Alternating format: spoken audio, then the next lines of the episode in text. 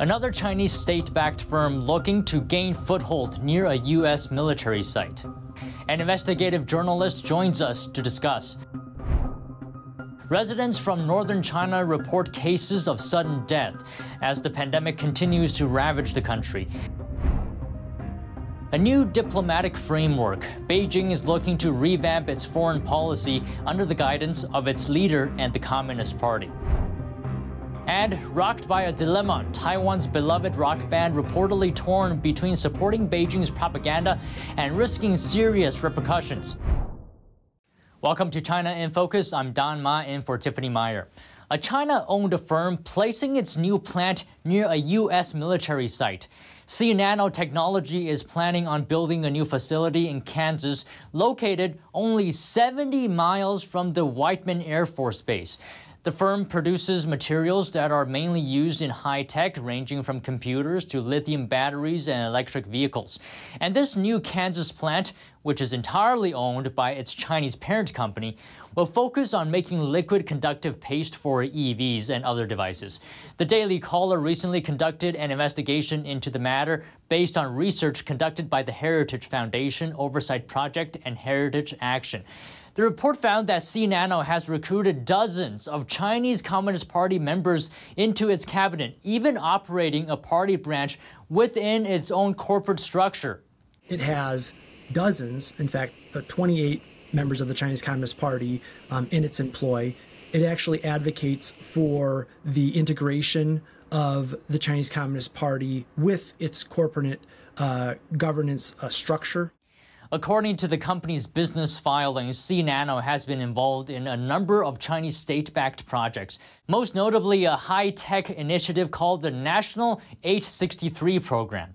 U.S. Director of National Intelligence has said that the 863 program um, aims to, quote unquote, clandestinely acquire U.S. technology and sensitive economic information. And so it focuses on programs to um, develop things like um, exotic materials, um, bioweapons, lasers. What's more, C Nano's 2023 investment plan specifically mentions technology transfer as part of its intended operation. The company and its founder have also reportedly interacted with the CCP's United Front Work Department, an operation widely seen as a way for Beijing to leverage its influence overseas. June 2021, uh, this individual attended a United Front Work Department uh, event in China uh, concerning quote unquote um, overseas Chinese enterprises. And at this event, he gave a, a, a lecture about operating in foreign markets. In response to the new plant, Kansas Congressman Jake LaTurner said, quote, Ensuring CCP-backed companies are not operating in Kansas is one of his top priorities. What kind of technology could Chinese tech firm C Nano potentially get its hands on? Is there any way to prevent this? If the company succeeds, how would it impact the lives of everyday Americans? We sat down with Jonathan Pelson, author of the book Wireless Wars, to discuss. He's also a former chief convergence officer for British Telecom. And here with me is John Pelson, author of the book Wireless Wars. So, this Chinese company uh, building a facility so close to a military base, what's the purpose here? Whenever you're trying to get information on a wireless uh, facility or wireless transmissions, either to the satellites or you know airplanes and so on, there's no substitute for proximity. You really want to be right next to it, at least within a few miles. And China knows that if they can put a base close to the B2 base at Whiteman or next to the very sensitive operations at Fort Leavenworth, that gives them access to information they can't get through a balloon or through a satellite or through any other intelligence gathering the CCP views America as an enemy, and we have to keep that in mind when they want to put a high tech facility right next to secure military bases like this. And now, on this subject of uh, Chinese affiliated companies or entities buying land or uh, building facilities near uh, military bases, how do we prevent this from happening? Well, here's the funny thing China's using a very clever technique where they're using a company in plain sight to do something because we are a country of laws. If they want to put a facility there and they follow the technical letter of the law, it's very hard for America to block them from doing it.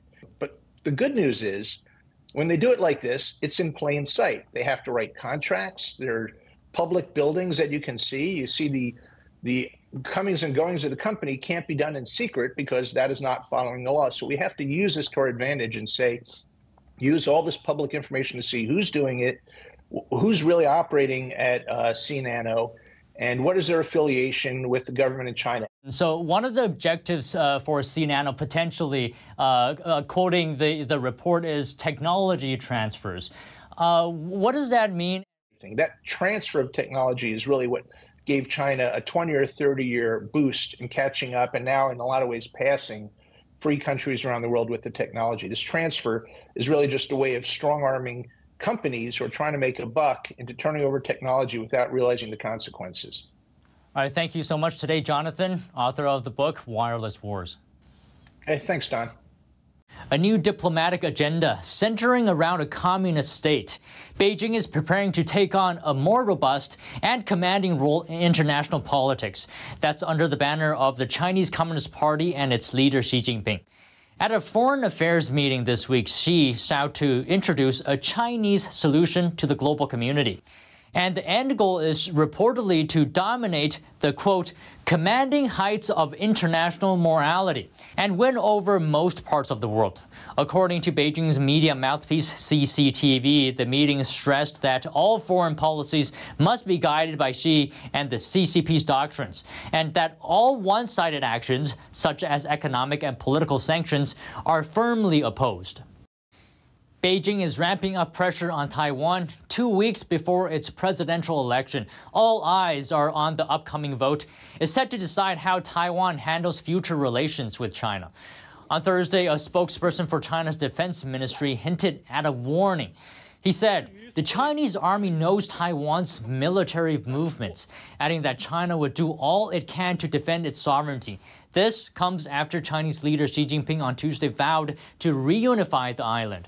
Beijing uses terms like sovereignty and reunify to describe its view of Taiwan because it sees the island as part of China. That's despite Taiwan never having been ruled by the communist regime. Xi made the remark while commemorating the birth of Mao Zedong. Mao established today's communist China in 1949. His army expelled China's then ruling power, which fled to today's Taiwan. How does it relate to the U.S.? Taiwan sits on a critical line of defense. It's part of a chain of islands that prevents China from launching submarine based nuclear attacks against the U.S. Plus, over 90% of America's advanced semiconductors come from Taiwan. These microchips are critical for all modern technology, from cars to missiles. Just a day after Xi's comment, China threatened trade sanctions against Taiwan. That's if the island's ruling party chooses to support Taiwanese independence. The current ruling party, the Democratic Progressive Party, is more defiant against the communist regime, while the main opposition party, the KMT, prefers close ties with China. Both have said Taiwan's people can decide for their own future. The DPP's presidential candidate William Lai now leads in the polls. Twelve Chinese warplanes flew near Taiwan on Thursday. The island's defense ministry said so far there are no signs of large scale Chinese military activities, but that they would keep a close watch on the situation. A popular Taiwanese rock band caught in a tough spot. Either publicly declare that Taiwan belongs to Communist China or risk facing issues with their concerts there. What happened when the rock stars said no? Let's zoom in. China, according to Reuters sources, pressured popular Taiwanese rock band Mayday to make pro China comments ahead of Taiwan's key elections next month. A Taiwan security note Reuters has seen says China's National Radio and Television Administration asked Mayday to publicly voice support for Beijing's claims that democratically governed Taiwan is part of China and to join China's media propaganda on Taiwan. The band, who are among the most successful Taiwanese artists in China, recently faced allegations on Chinese social media that they lip synced during one of their concerts. Sources say Chinese authorities asked the band to provide unspecified political service, but the rock stars did not agree to the request. In response, the source said authorities threatened an investigation against Mayday for lip syncing and a fine.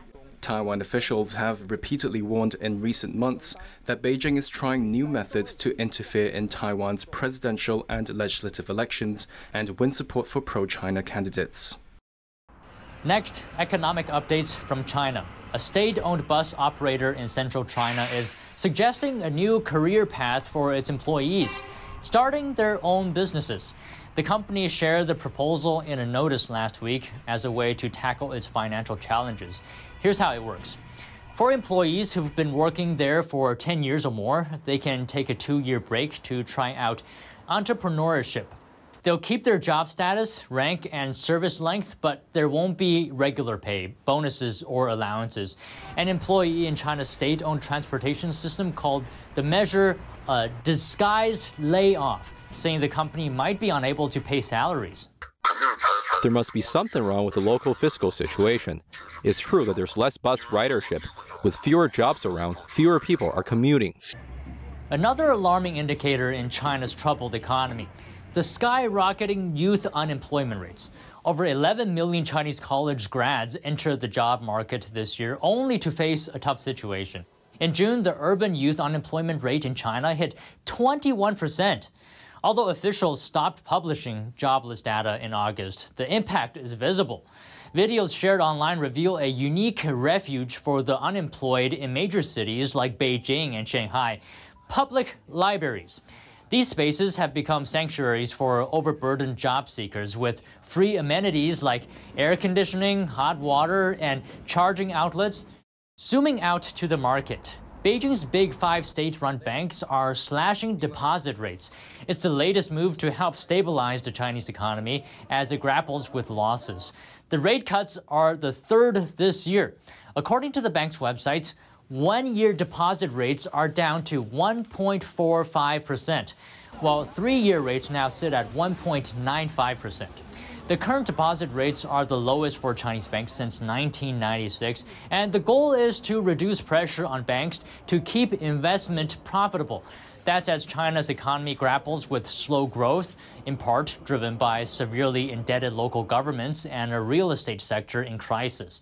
Experts predict even more measures to alleviate pressure and manage debt in the coming year.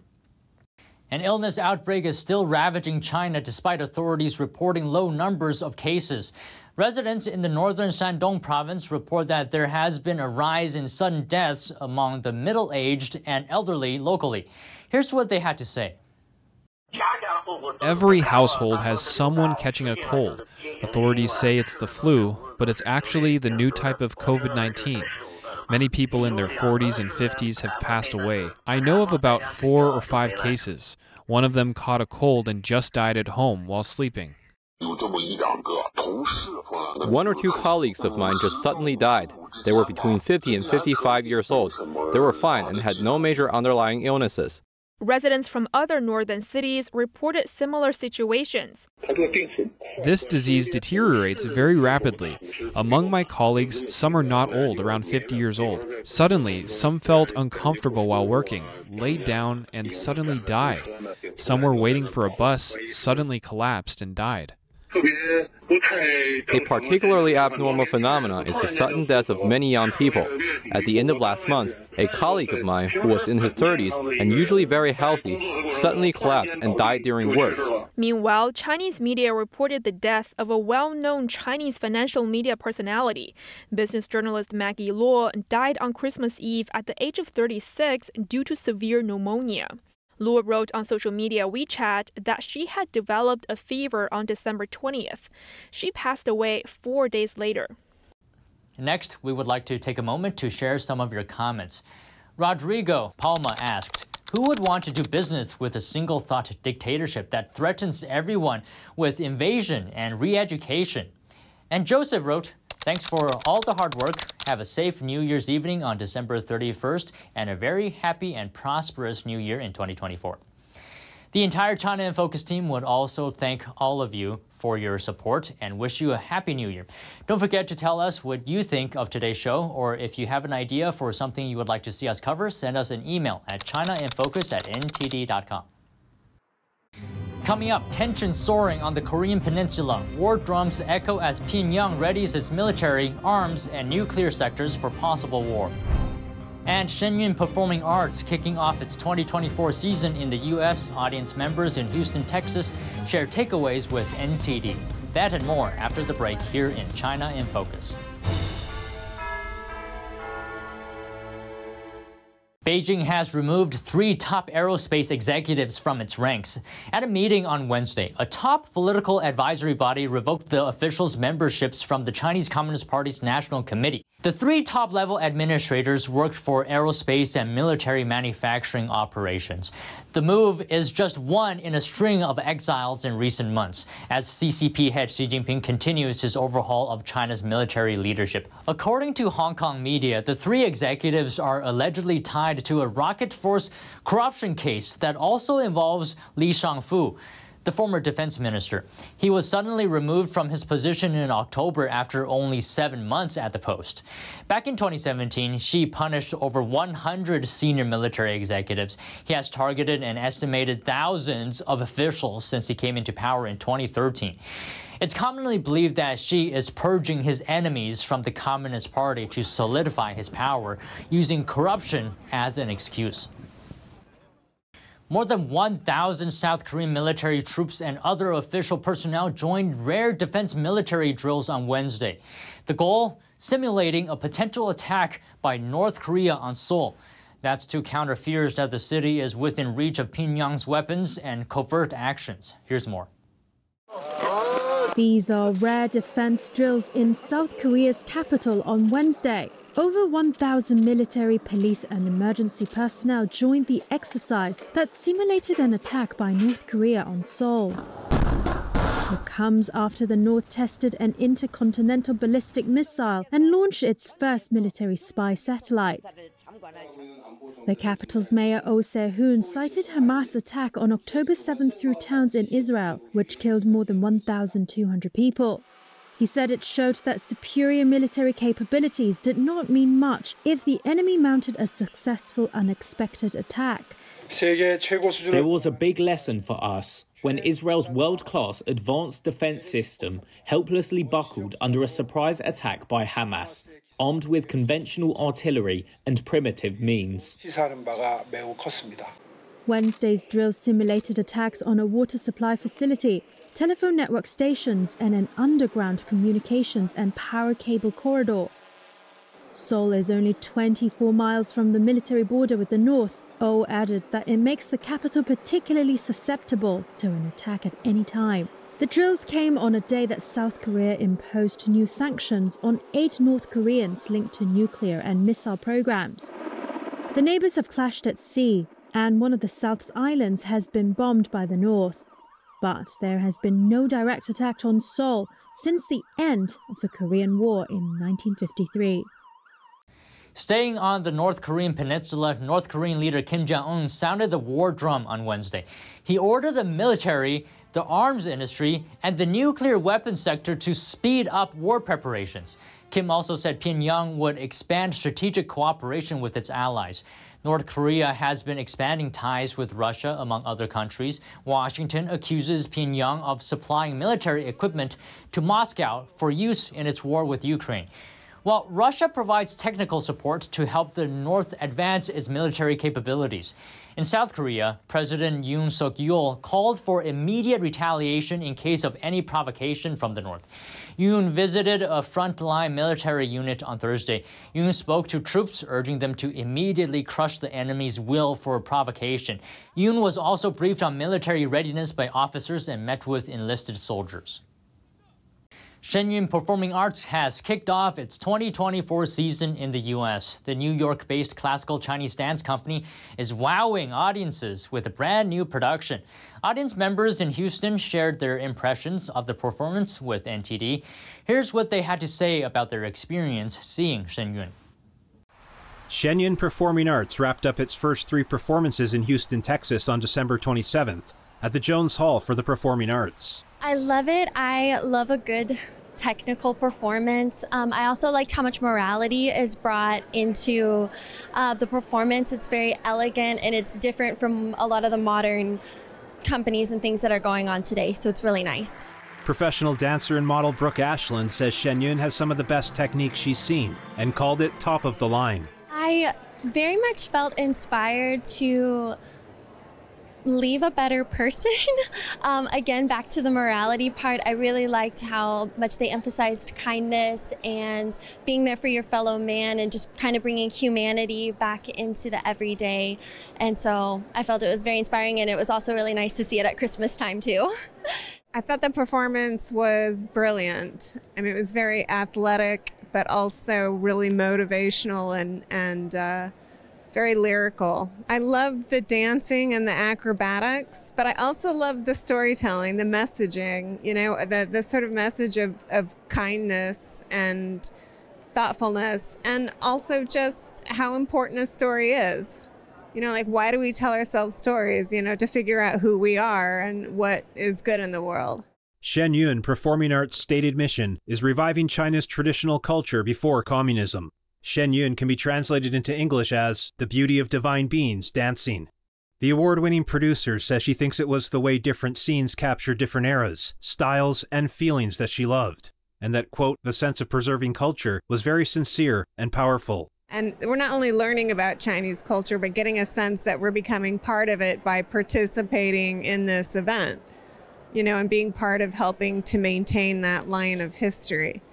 And um, pulling that story together. For me, coming from a different culture and coming over here today, I learned something new. I've learned a history about a culture. I learned about what's what you see on the TV and what you see over here in the plays are different things. So it was really, you know, informational, educational, and also peaceful for me. I felt like I, I I'm leaving in a really good mood.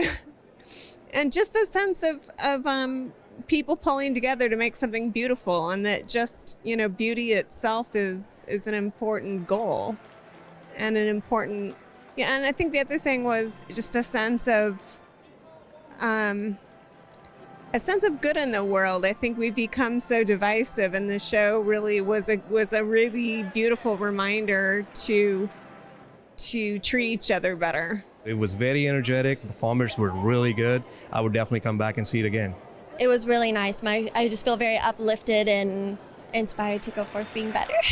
NTD News, Houston, Texas.